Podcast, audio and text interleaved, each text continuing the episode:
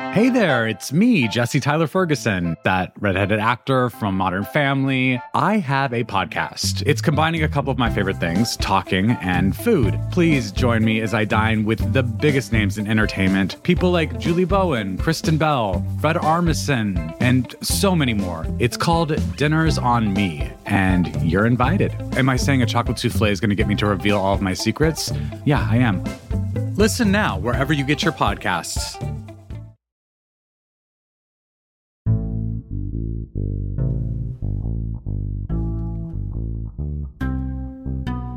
Hi, Can He Do That, listeners? This is Allison Michaels. Today is our final episode in this special series of presidential episodes on the three presidents who faced impeachment before President Trump.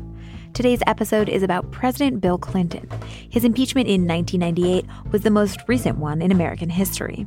To hear more of Lillian Cunningham's episodes on each of the American presidents, check out Presidential on your favorite podcast platform or at washingtonpost.com/presidential. Here now is the story of Bill Clinton.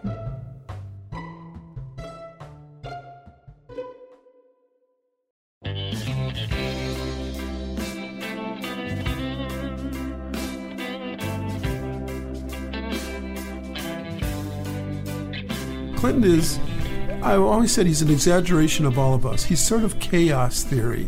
um, there's a lot of good and bad in him. And actually, when I was writing my biography of Clinton, it was the hardest three months of my writing career were the final three months of writing that book because I kept saying, well, you've studied his whole life, you're a biographer. What is it? Do you like him or not? Is he good or bad? And the obvious became obvious which was that he's both, that they're inseparable, that the same forces that drove Clinton for the better also drove him for the worse. And you couldn't you couldn't separate the two, and his presidency is sort of like that.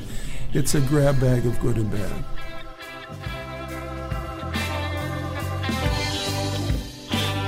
As we get closer and closer to present day, we don't have the great arc of history to tell us whether a president is great or horrible, whether certain decisions will be memorable or forgotten.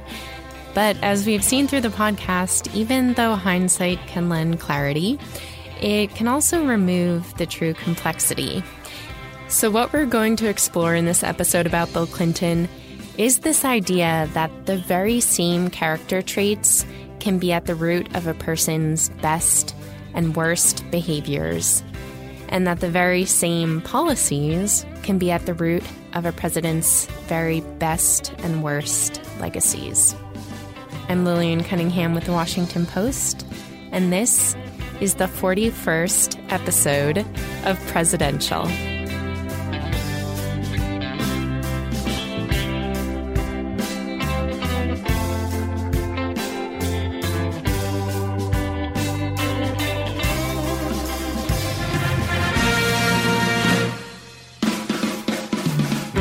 Shall resign the presidency effective at noon tomorrow. What your country can do for you. A date which will live in infamy.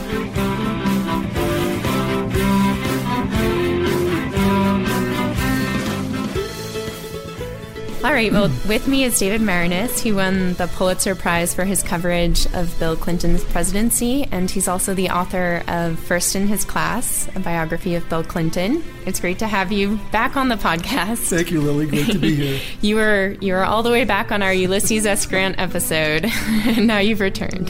Centuries later. um, paint a portrait for me of Bill Clinton's childhood and in particular, what in his early story you think should make us, you know, surprised on the one hand and not surprised on the other hand that he ended up becoming president? Well, he certainly came out of nowhere. Uh, Southwest Arkansas, born in Hope, Arkansas, a small town near the border with Texas, um, in August of 1946. Uh, the first wave of baby boomers. Uh, he was born without a father. His uh, father had been killed in a car accident a few months before little Billy was born. He was born with a different name.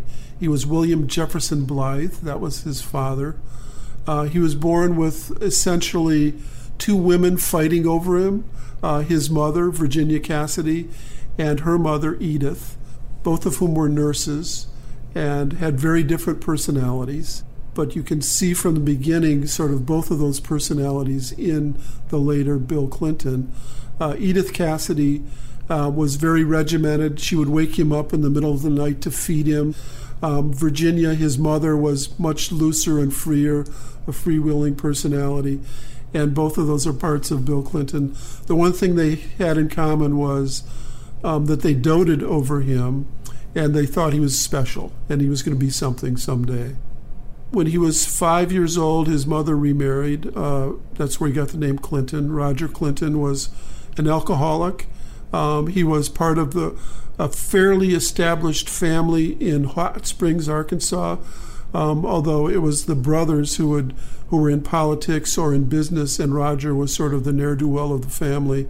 Um, but very appealing, attractive, charismatic, and Bill Clinton's mother fell in love with, with him. And I would say that another aspect of Clinton's character that you can see from that childhood is sort of as the um, child of an alcoholic, always trying to um, sort of bridge the gaps in the family, mend the fences, and go out and achieve in the outside world to bring some honor back to the family. Um, he was also very good at compartmentalizing from a very early age. Um, many of his friends, his close friends, um, would be at the house all the time and had no idea of the internal dysfunction within the family. Clinton was able to keep that from them. For a variety of reasons, one being that he did not really have a father, um, another being that his mother um, was a working mother and was gone much of the time, including for a couple of years. She went off to nursing school and left him with a grandmother. Bill Clinton was always in need of affirmation and love and um, people.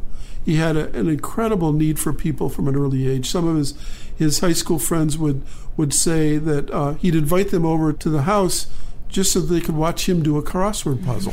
um, you know, it, it, it, was just that he had to have somebody around. So I would say that the combination of growing up with an alcoholic father, having this this neediness, um, to be with people, both really shaped the politician that would come.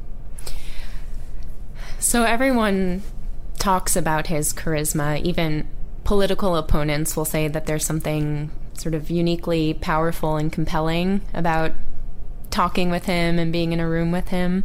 Um, what exactly do you think is behind this? Can you put your finger on it? well, uh, the... charisma is um, is a mystery, and Bill Clinton is one of those people who has it. Some of it is physical. He had big, soft, warm hands.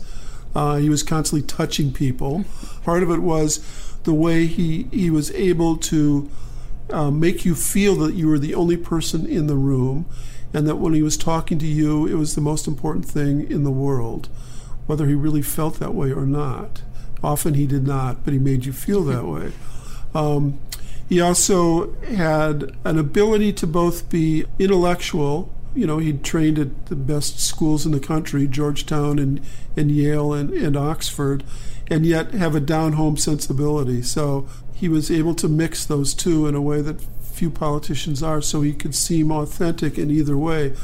I've often said of Bill Clinton, um, and I mean this mostly as a compliment, that he's an authentic phony.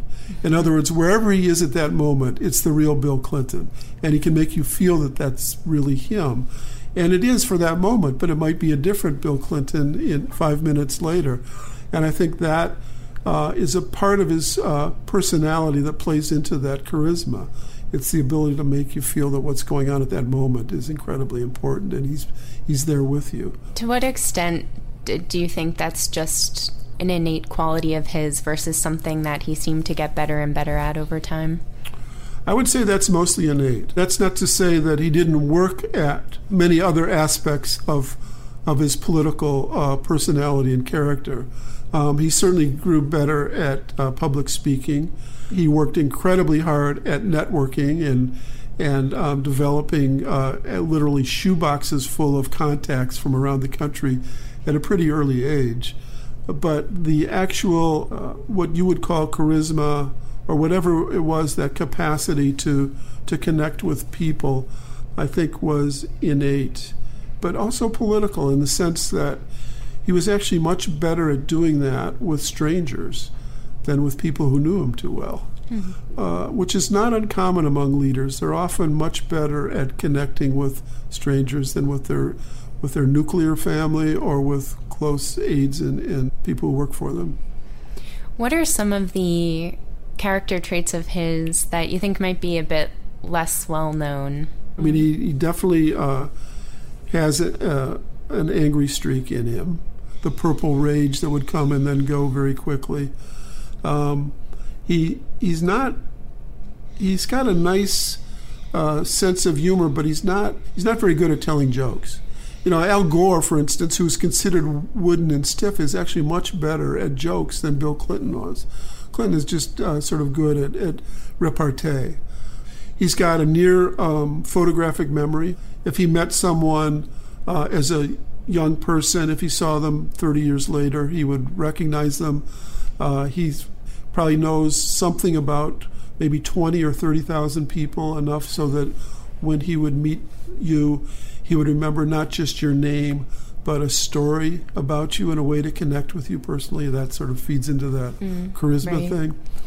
So, you know, he's got a near photographic memory about everything, I would say, except his own life. and there, sometimes it gets fuzzy.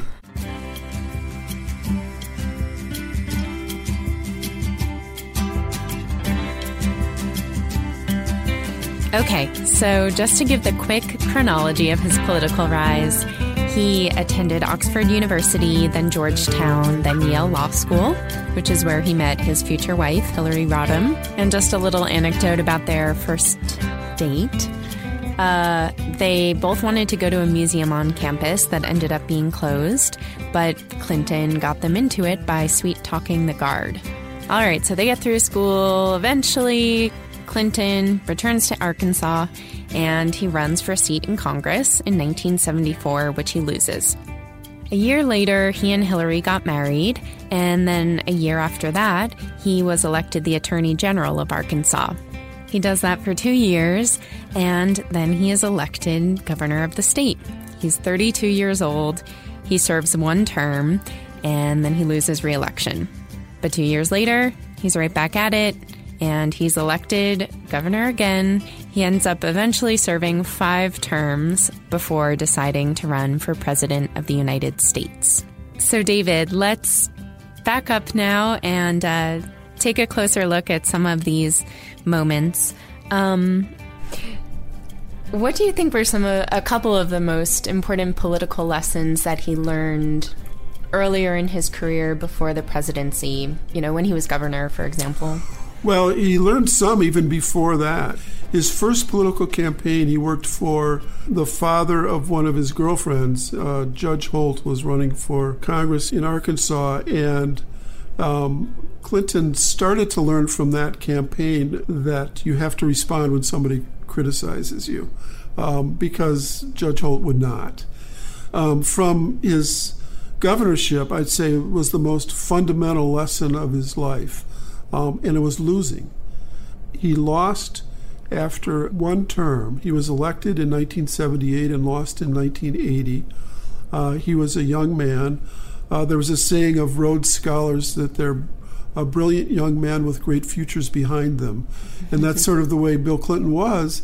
At age 34, you know, he was defeated. He was the youngest ex governor in American history. And he learned from that many lessons that he carried with him from then on. And the key ones um, were to constantly stay in touch with your constituency and figure out ways to get around the press and other people to do that, sort of to mount a permanent campaign, which is what he did from then on, so that whatever he was trying to sell, whatever policies he was pushing, um, he would figure out ways to, to, to make sure that that was foremost in the public's mind. Um, he also learned even earlier than that. Let's go back even uh, to 1972 when he was at Yale Law School and he went down to Texas and uh, was the co um, chairman of George McGovern's campaign in Texas, and they got trounced. And I think that from that defeat, um, through his early years as governor, Uh, through his, also, he lost running for Congress in 1974. Through all of that, what he was trying to figure out is how to be basically a progressive, a practical liberal in a society that was becoming more and more conservative. Mm-hmm. And I think that he worked on that for the rest of his career, really, and really that's what helped him get elected in 1992, that he'd sort of figured out what would then be called the third way. Yeah, well, let's let's talk about his presidential campaign then. Um, part of what he seemed to be able to do so well was to appeal to and also create something of a coalition of both the downtrodden and the very well educated. I'd love to hear what you think are some of the most significant ways in which he changed Democratic Party politics and also, you know, presidential campaigning. Well, he certainly um, changed Democratic Party politics, or he was part of a, a transformation in that period, which was to emphasize the fact that the most important thing is to get elected that power is the key to everything, and that you can have all of the right ideals and ideas, but if you're not in power and you're not getting elected, um, you're not really changing society. So, for all politicians, to one degree or another, the central tension is between ambition and an idealism. And with Clinton, it's just sort of exaggerated in both senses. He went into politics with certain idealistic perspectives, particularly on issues of race, but also on economic issues and on issues of war and peace. And over the course of trying to figure out how to get, elected, his ambition might sort of change or transform some of his ideals. Um, and the question always with Clinton is what does he really believe? Um, because he was so adept at it's sort of the process of, of figuring out how to appeal to people and get elected to the point where sometimes people felt that he was saying one thing to one group and an utterly other thing to another group. So I would say that when he was elected in 92, it was part of a wave of uh, more pragmatic, neoliberal thought coming to the fore.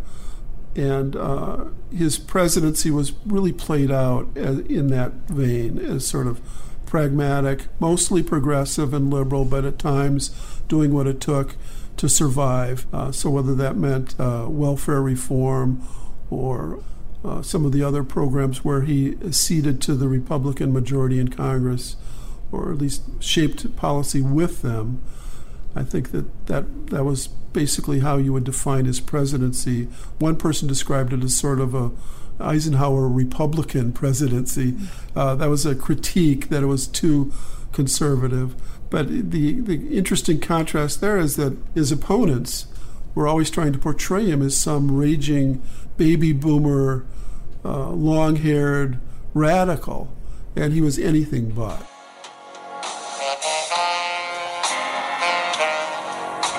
So, this is Bill Clinton famously playing his saxophone on the Arsenio Hall show in June of 1992, the election year. And in this moment, there's sort of a tipping point in terms of, you know, how much the lines between entertainment and politics really start to blur. We talked about this on our last episode. It's these moments in the campaign where Clinton comes across as empathetic and relatable and cool and charismatic in a way that the current president, George H.W. Bush, who's running for reelection, just can't or, you know, doesn't want to. So, David, Clinton comes into the White House. It's January of 1993. Um, as president, how did Clinton work his will? you know, he was. How would he get people to do what he wanted? He was uh, considered sort of Johnsonian in a sense. Uh, Lyndon Johnson was considered the master of the physical approach to getting your will, constantly talking, constantly um, manipulating people, constantly putting their arm around them and and uh, sweet talking them or threatening them, cajoling them, doing whatever it took. Um, Clinton is somewhat in that vein. Sometimes it worked and sometimes it didn't. He was constantly on the phone, you know, all of his aides or senators and congressmen say if the phone rang at two in the morning, I knew it was Clinton because mm. he didn't sleep or he slept like four hours a night. Um, and he had to keep talking to people. To the extent that he was able to get his will, I think it was through that sort of sort of physical Johnsonian method plus a capacity to synthesize information better than almost anyone else in a room. He really understood policy. He was both a, a, a uh, physical politician and a policy wonk at the same time. And so, in crucial situations, for instance, during the 1995 96 period when he was having to do the most dealings with, with uh, the Speaker of the House, Newt Gingrich, over their attempts to cut the budget and transform the entire uh, budget of the United States. President Clinton was able at once to both charm Gingrich whenever they were in a room together, to the extent that Gingrich would come out of the room and say to his aides, "You've got to help me. You know, I'm, I'm helpless in there." Uh, but also understood the policy enough to figure ways around it. So that's to the extent that he was able to work as well. That was it. So, what was he successfully able to achieve that he had initially set out to achieve, and um, what wasn't he able to do? How should we start to evaluate his legacy? Presidential campaigns uh, are almost rendered irrelevant the day after someone takes office, in the sense that so many things come at you that were unexpected, so that the issues of a campaign um, are not the most important things a year or two later. Um, I think that Bill Clinton himself has always sort of uh, rued the fact that um, there was no major crisis during his presidency. He not you know not that he wanted to have a war. He had several minor, whatever you want to call them, skirmishes or bombing campaigns, but no wars. Mm-hmm. Um, but he was he felt he was never really tested in a terrific crisis, and therefore he couldn't establish himself as a great president because he didn't face that crisis. Um, and I've always looked at his presidency not as two four year terms, but as four two year terms. Hmm. The first two years, he had a Democratic majority. He was able to pass a budget reconciliation bill that sort of helped the economy start booming again. By 95 and 96, he was dealing with the Gingrich Revolution, the Republicans taking over Congress. And there was more of a jujitsu effort of trying to make them overplay their hand so that he could get reelected. And then after he was reelected, I would say that that's when he sort of became the Eisenhower Republican, and that's when he passed welfare reform and so on. And then the last, the last segment was really just trying to survive the impeachment and the Republicans' efforts to to completely uh, diminish his presidency. Um, most historians consider President Clinton to be a largely effective but deeply flawed president. He was largely effective both in foreign policy and in the economics of that period, and he was deeply flawed as a human being, and that that to some degree tainted his presidency. It's been interesting this year to see um, the reverberations of some of, of the policies that he was most proud of when he was president that have come back to to sort of haunt his his wife, Hillary Clinton as she runs for president, particularly the 1993 crime bill and its effects on the incarceration of African American men. You know, he was once called the first black president by Toni Morrison, um, but I think that some of his some of his policies have stood up less well over time than perhaps he thought they would. With me now is another Washington Post colleague, Jim Tankersley. He covers economic policy for the Post. Uh, David Maraniss was on our Ulysses S. Grant episode. You, Jim, were on the James Buchanan episode. Um, so history is repeating itself. Welcome back. History is repeating itself. It's, it's nice to be back. Thanks for having me. so, we're going to talk about the way that history is already starting to reassess, reconsider Bill Clinton's policy legacy. Yeah, and it's a really interesting fact that it hasn't taken very long for some of these policies that were signature achievements for Bill Clinton to come under very new scrutiny, particularly from the left uh, as we moved forward. But I think it's important to start by talking about what it is that Americans really think about when they think about his legacy. And the big thing is they think about a roaring economy. The economy grew more than 3% per year in the 90s when he was president. And, and much more importantly, for a lot of Americans, it was the last time they can remember where for a sustained amount of time, they felt like the economy was delivering well for them. So Clinton takes office in 1993. Real median household income is about $50,000 a year in today's dollars.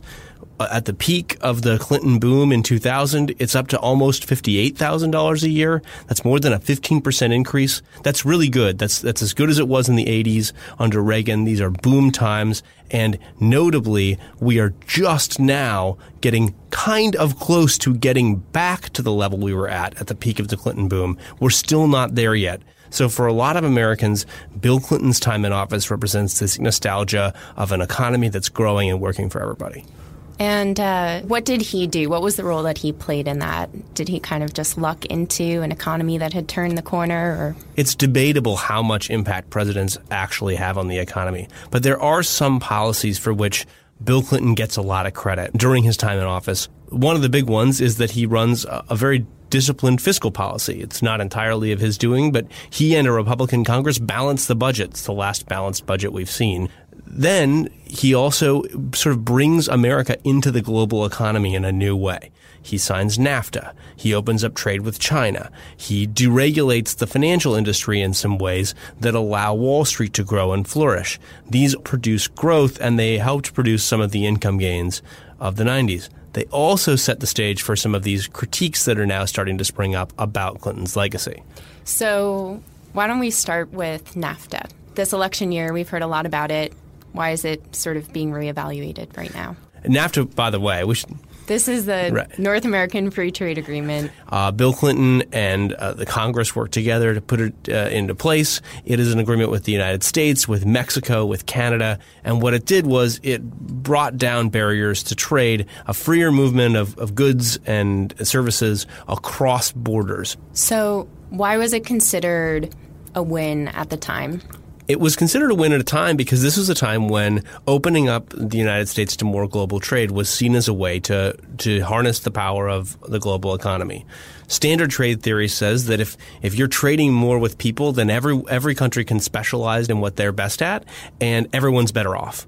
Um, there's lots of argument about to what extent that has been true in the global economy over the last quarter century, but it is true that it helps economies grow faster so NAFTA has has long been uh, a thing that the business community loved, that economists generally think was mm, pretty good, but which workers, particularly manufacturing workers, particularly in very concentrated parts of the country, feel like cost them jobs. Some factories were able to move from higher cost America to lower cost Mexico in particular, and then ship their products back uh, more easily. Mm-hmm. The other really important trade piece that Clinton does is not a trade agreement at all, but he works to allow China to enter the World Trade Organization near the end of his term. The United States extends what's called permanent normal trade relations with China. As a consequence, we could import more things from them. So stuff we used to make in the United States suddenly is being made in China and it's being sent back to the United States for people to buy. The upside of that for Americans is products cost a lot less when they're being made in China and shipped back here. The downside was the jobs uh, making those products went away. Millions of American jobs by the count of some economists. And that has been a central fight uh, in this presidential campaign. It's been a central fight in the states most affected by that, Rust Belt states in particular, Ohio, Pennsylvania, for years, basically ever since the policy was enacted. And so it was seen as a crowning achievement for Clinton working with Republicans, but it since then has become a huge flashpoint to his legacy. All right, so another one that you mentioned was deregulation. Yeah, so this what is happens there? This is probably the most controversial among liberals, even more than mm-hmm. trade, because we had a financial crisis. Um, Clinton had a group of advisors known as the Rubinites, led by uh, a guy named Robert Rubin, who was the Treasury Secretary, um, and their theory was that by um, allowing Wall Street to operate a little more freely, to do new things, to be more innovative in the way that it sold financial products, that would be good for the economy. And it did create a, lot of growth in the financial sector.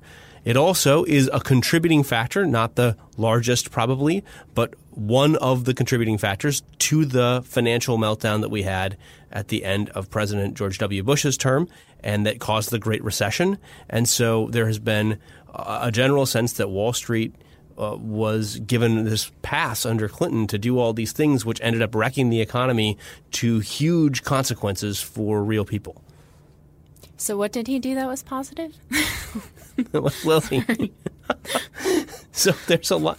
Um, the best thing you can say, I think, in retrospect about Clinton's economic agenda was that he ran the economy at what we call full employment for a long time. Unemployment got really low. Mm-hmm. And it stayed low, and inflation stayed low. And by running a hot economy like that, what we're learning about the U.S. economy is that it just produces better for a broader group of people when it's running at that very tight capacity for a really long time. It's the easy way to think about it is if there's hardly anybody looking for work who doesn't already have a job and companies still are growing and adding and needing to hire more workers, they have a lot more incentive to offer raises to the workers who are in one job to try to get them to come work in another. And so this ended up being a really positive thing for the poor, for the middle class, for the rich. There were big income gains in the late 90s. That's the last time we've seen anything like that. Hmm. So Clinton by presiding over this economy and by having this these balanced budget fiscal policies that appear to have really helped uh, put a lot of confidence in financial markets and allow a lot of investment um, I think the best thing we can say is that that really did deliver for huge groups of people, and then what comes after it, the recession, takes away from from a lot of people to a small degree in the 2001 recession, to a much larger degree in the 2008 recession, and this is the controversial part of his legacy. The the policies that he put in place that maybe contributed to that roaring 90s economy, how much do they end up sowing the seeds of the 2000s discontent among manufacturing workers, among people who were uh, left uh, underwater by the housing crisis. Uh, all of this has become controversial. So, okay, so you're saying that things like deregulation and NAFTA did in the short term have a positive effect. And I would also say that a lot of economists, most economists, would find that NAFTA has had a positive effect in the long term too. The problem with the trade policies, in particular under Clinton, was that there were winners and losers. Companies, shareholders, consumers of, of imported products all did win. But the people who held those good paying jobs in textile mills in Tennessee and North Carolina, in steel plants in Pennsylvania, they feel as if they've been left behind by trade and they weren't adequately trained for the new service jobs in the new economy that, that came with it. Clinton used to talk you know, about building a bridge to the 21st century, and those workers kind of got left behind on the other island, and they still find themselves there today, a lot of them. So you can say that they've overall had positive benefits to the economy. Trade has overall had a lot of positive benefits to the economy, but for those concentrated groups of people, it has not. So beyond his economic policies, are there other policies of his that you know, with time, opinion has changed on how effective or successful they were? I mean, almost all of them. Many of his signature achievements have become controversial in the aftermath of his presidency. And that includes several of the ones that he ran on and also ones that he sort of found common ground with Republicans on to enact.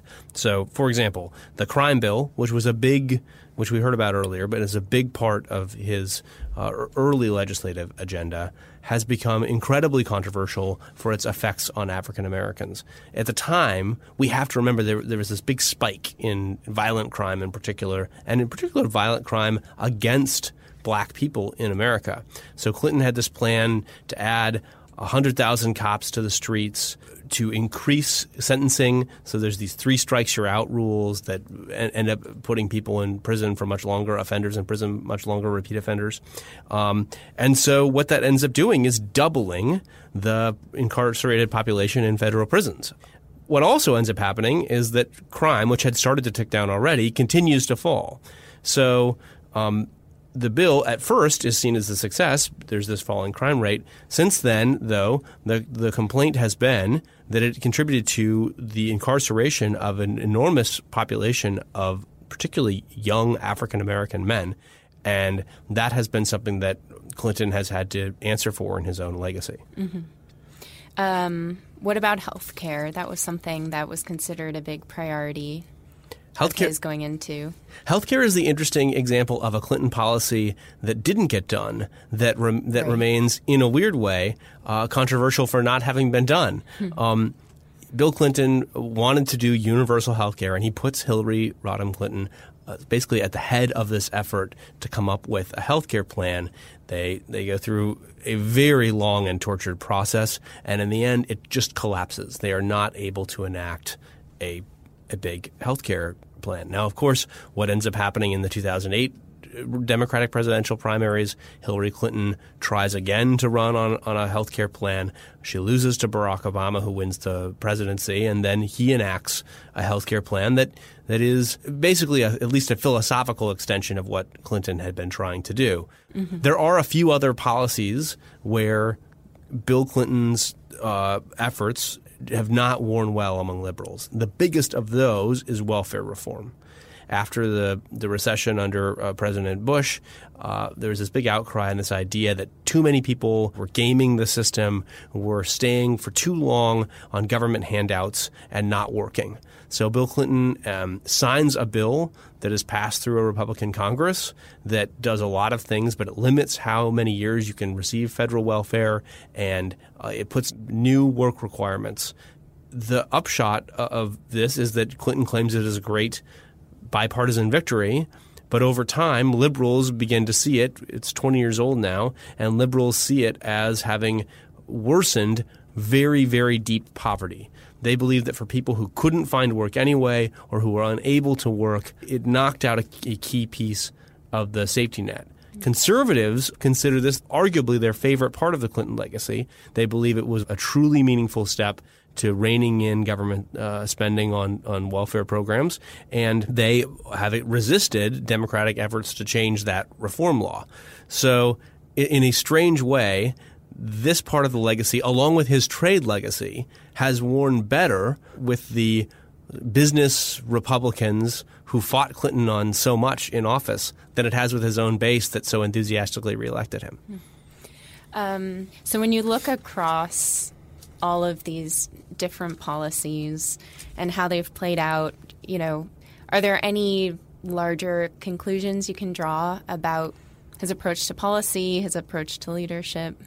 Yeah, Clinton, Bill Clinton embraced this idea that government needed to get smaller. He tried to unify the goals of sort of um, great society, President Johnson thinking, with the um, Reagan-esque idea that a little less government was going to be better for the overall economy and for taxpayers and people's lives. Um, in some ways, he really succeeded government employment falls dramatically under Clinton. There was outsourcing of things to government contractors. He really did pare down the size of government. In other ways, though, he ends up making a, a case among liberals for bigger government. They they look at the measures he put in that he would have called pragmatic at the time, that were bipartisan, that worked with Republicans, and they and that has led Democrats to say those didn't work. So now we need more government. We need we need full on single payer health care. Uh, we need to have totally different types of trade deals. We need to have the government much more engaged in regulating Wall Street. And that backlash is now changing the way I think presidents think about economic policy. Bill Clinton was trying to be this triangulator of Reaganism and, and Johnsonism that you don't see right now happening anywhere else in our politics. Hmm. One interesting, I think, end note to the Clinton policy legacy, though, mm-hmm. is the idea that it doesn't entirely get finished. His successor, chosen successor, Al Gore, loses the 2000 election. If Gore had won, and that same recession in 2001 had happened, perhaps Americans would blame Bill Clinton more for that downturn uh, than they do now. whereas now the downturn was under Bush. On the other hand, Gore losing denies Democrats the chance to cement or or perhaps extend some of these victories that Clinton had on policy, and so a lot of it ends up being frozen in place. And I think trade is a, a really good example of that, where maybe under a President Gore there might have been a lot more effort to compensate the losers of trade. I, I think what's interesting about all of this, though, is that uh, Gore loses that election in part on policy, and in part on personality, and in part because of the non policy part of the Clinton legacy his impeachment uh, over a sex scandal. And it is those scandals that end up overshadowing his policy legacy by denying him what, what would have been at least a partial third term. All right. Well, um, right on cue, here's the part of the episode where we'll start to talk about Clinton's sex scandals and his impeachment trial. As a refresher, in 1994, so about a year and a half into his presidency, Paula Jones sued Bill Clinton for sexual harassment. She said the incident happened back in 1991 when he was governor of Arkansas and she was a state employee. The case wound its way through the courts over several years while Clinton was president. And at one point during the discovery phase, lawyers get information that a White House intern in 1995, Monica Lewinsky, may have also had a sexual relationship with the president. This, of course, turns into an enormous scandal, dominating headlines, dominating cable news for the remainder, essentially, of Bill Clinton's presidency. And uh, there are lots of twists and turns to the story and to the legal details of it, but the short version is that Bill Clinton initially denies that he had any relationship with her. And then in August of 1998, he testifies before a grand jury. And then he goes in front of the American public and he says, Indeed, I did have a relationship with Miss Lewinsky that was not appropriate. In fact, it was wrong. It constituted a critical lapse in judgment and a personal failure on my part for which I am solely and completely responsible. But I told the grand jury today, and I say to you now, that at no time did I ask anyone to lie. By the end of that year, 1998, the Congress starts the impeachment process, and the question isn't whether he should be removed as president because of this affair per se. It really hinges legally on two charges perjury and obstruction of justice. Um, I'm going to turn back to you here, David, because you were at the Washington Post while all of this was happening. You covered Clinton's presidency. I'd love to hear some of your memories of covering the Lewinsky scandal. And this is a bit of a inside journalism question, I guess, but what was the relationship between Clinton and the press at that time. What did it feel like to work at a paper in the nation's capital as all of this was unfolding? Well, um, you have to understand that what came before, which was that the Clintons have always been defensive and protective and less than transparent with the press. That went back to actually to Arkansas, where when I was studying his governorship, it seemed like every story in the paper about him would say Governor Clinton bristled when asked this mm. or that. Then he comes into office uh, already having survived reports about his personal life, and very soon after that came report, you know, reports and questions about his financial dealings in Arkansas related to Whitewater. So there was well before the Lewinsky scandal broke, there was a lot of tension between Clinton and the press, and a lot of feelings that, that the Clinton White House was not being transparent in its dealings with the press.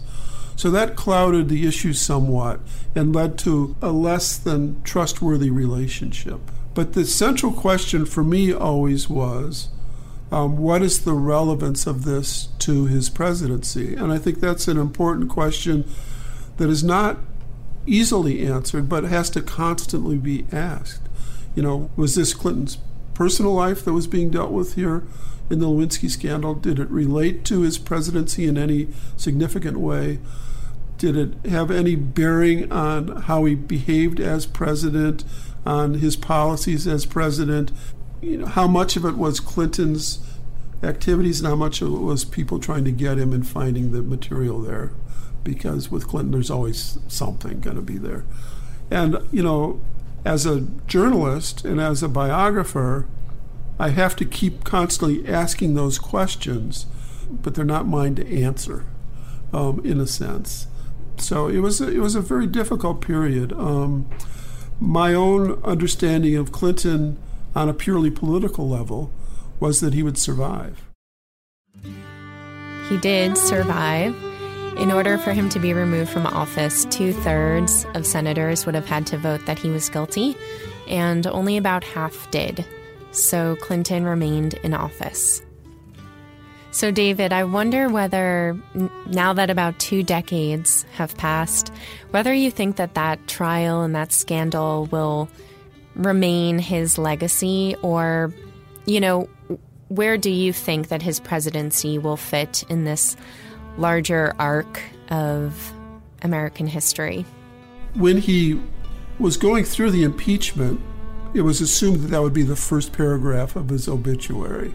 I wrote his obituary. Um, he, he's still alive. It's mm-hmm. not the first paragraph. So uh, you know, I think that what's some, the first paragraph now? it's this. It, it, it's the end of the second paragraph.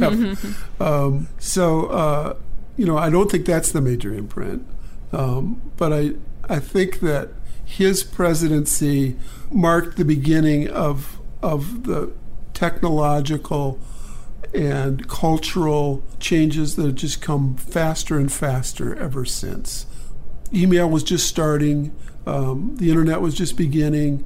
You know, he did understand the, dy- the cultural dynamics of the coming technological changes, and he was part of that. I mean, he was he became a cultural phenomenon as much as the president. And I think that's become increasingly true of, of sort of the confusion or melding or mixing of celebrity and politics and popular culture in American life now. I think it started with Clinton when he told somebody what type of underwear he wore, when he went on Arsenio Hall and played the saxophone. Mm-hmm. So many different steps along the way of his presidency where you could see this is not the way it used to be. How did your study of Clinton change the way that you now study um, and evaluate other presidents? Every president is different. Every human being is different. Some people learn from their mistakes and some don't. Some people uh, change and grow and some don't. But I'm always looking for those patterns and cycles, and I, I saw that very early on with with Bill Clinton, so that it's really a, a way of looking at people to see the forces that shaped them, which can predict how they will respond to the forces that they confront. Um, when you study Bill Clinton's life, you see this incredible survival mechanism. And you also see what I consider the central thread of his life, which is a cycle of loss and recovery. You know, the first loss being the not having a father, um, then losing the governorship, figuring out how to recover. Um, he was so good at that that that I understood through the, the controversies of his campaign and then through the through the difficulties of his first term and then through the Lewinsky scandal. In every case, I knew Clinton would figure his way out of it. He would survive. Uh, and then he'd get in trouble again. And that's sort of the endless cycle of Bill Clinton.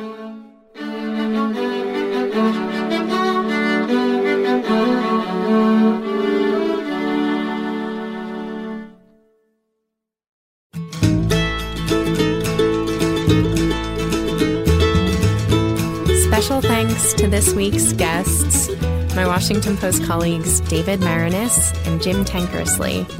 Original music for the podcast is by Dave Wessner. And next week, we'll be talking about the presidency of George W. Bush. That means we are nearing the end of the presidential podcast.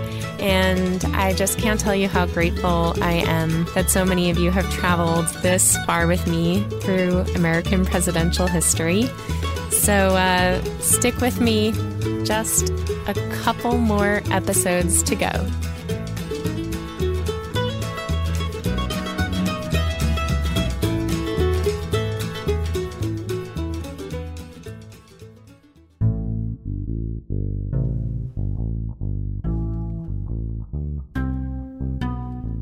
This has been another episode of Can He Do That? I hope you enjoyed this special series featuring episodes from the Presidential Podcast. If you're still on the hunt for a great New Year's resolution, think about listening to the whole presidential series. It's an excellent way to brush up on your presidential history as we head into an election year. Check it out at washingtonpost.com slash presidential. Thanks so much for listening. Can He Do That is a team effort here at the Post. It's produced by Christmas Carol Alderman with production help from Ariel Plotnick, design help from Kat Riddell Brooks, logo art from Loren Boglio, and theme music by Ted Muldoon.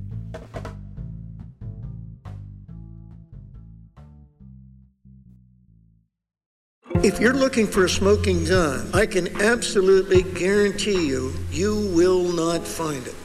In October 2001, a series of letters filled with a deadly powder called anthrax were dropped into the U.S. mail system. What started as an unprecedented case turned into an unsettling mystery. Who sent these deadly letters? And why? From Campside Media and Sony Music Entertainment, I'm Josh Dean, and this is Cover Up Season 4 The Anthrax Threat. Available now.